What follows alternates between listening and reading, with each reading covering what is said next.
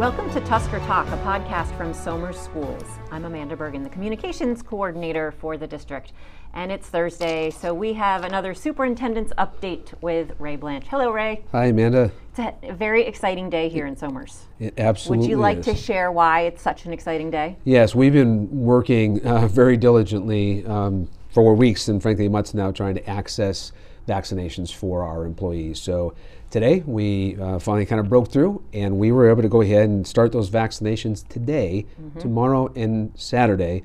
Anybody who would like a vaccination will have access to a vaccination. So So, any employee who wants a vaccination can get it done between now and Saturday. correct Through Saturday. through Saturday. That's really exciting. It's it's. if I woke up this morning and knew this was going to happen, I'd probably go buy a lottery ticket. But it was it was very very exciting. I'm very very excited for all of our employees, teachers, administrators, bus drivers, custodians, front office folks. That it is one more piece to solving to going ahead and letting us get back to a little sense of of normalcy as we come out of this pandemic. So I've even heard just walking through the halls, teachers talking about how they've already made their appointments. Oh, wonderful. Oh, that's good. That's Yeah, good. Another good news.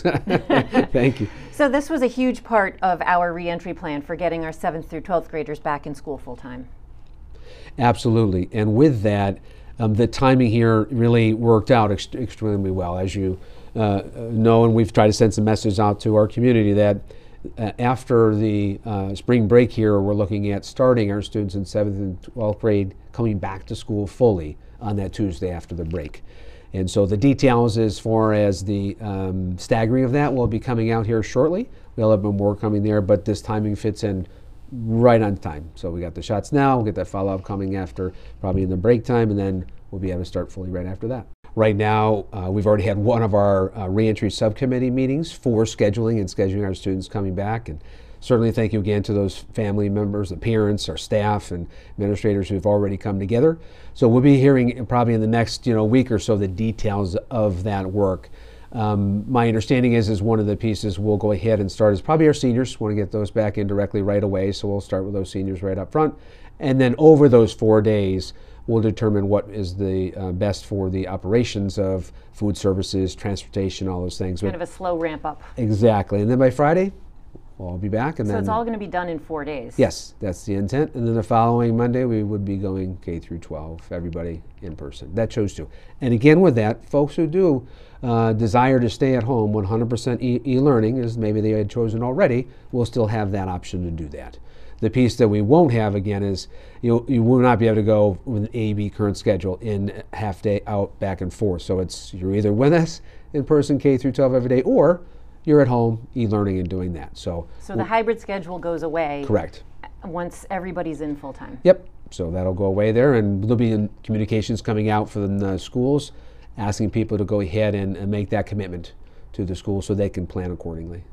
What are some of the things that the district needs to do, some of the operational pieces that we need to do in order to get all these kids back in? Because we did a lot to get ready for the hybrid model. Right. So some of the things that have started, uh, they're just bringing some of the furniture back. As you know, we had to clear out some classrooms as because we just couldn't have as much um, student presence in those rooms. Another thing, and just thinking about like the food services, you know, talking to Norma Zell does a great job with our nutritional services.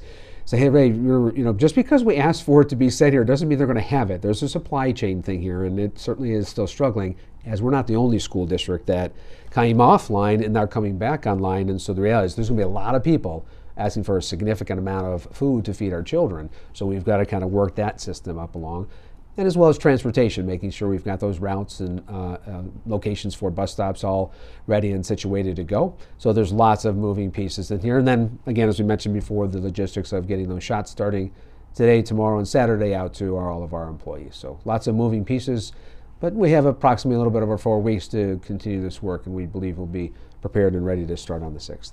Can you talk a little bit about um, bringing more kids into the classroom and putting more kids on the buses for parents who might be thinking, well, what's different now? We had a lot of spacing before, and now we're not going to. Right. So one of the things, and we've at the elementary in particular, we most often have more of our ridership there. So we will continue to ask those families who can provide transportation to their children continue to do that.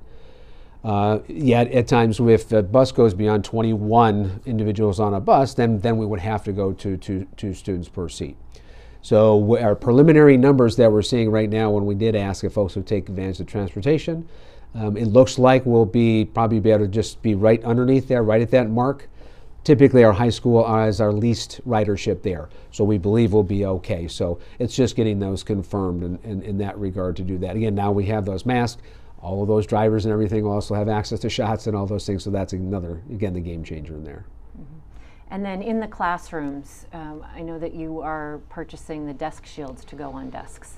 Yes, so that is a uh, mandated requirement from the New York State Department of Health that if you go below six feet, um, you need to have a mask as well as a barrier. So you will uh, see this district and many districts around us and across the area ordering desktop barriers, clear uh, polycarbonate uh, three-sided uh, barriers that will go ahead and be a shield.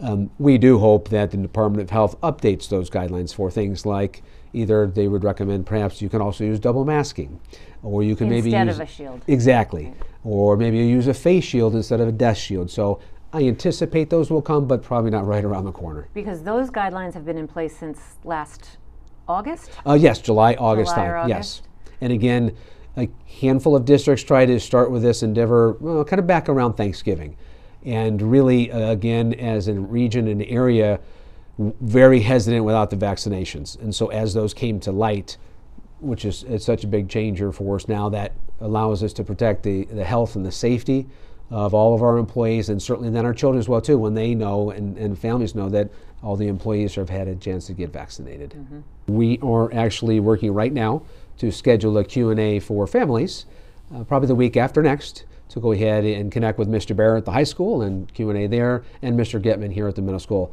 Uh, really kind of flashback to where we were ready to start the fall, kind of the same thing. Send a Zoom invitation out, uh, hopefully address a bunch of the questions that uh, we are already hearing from our PTA as they share those with us, and then we'll open that up for open conversation that night. So it, it certainly is challenging and difficult, yet uh, the ability for us to bring kids back is something we know how to do. and so instead of when we had to have so many leave and the distance learning and all those pieces, we're really getting back to an area where it's much closer to what we're tr- uh, traditionally used to. And I, I also want to mention that we have the Social Emotional Wellness Committee coming together to help with that aspect of bringing all the kids back into school.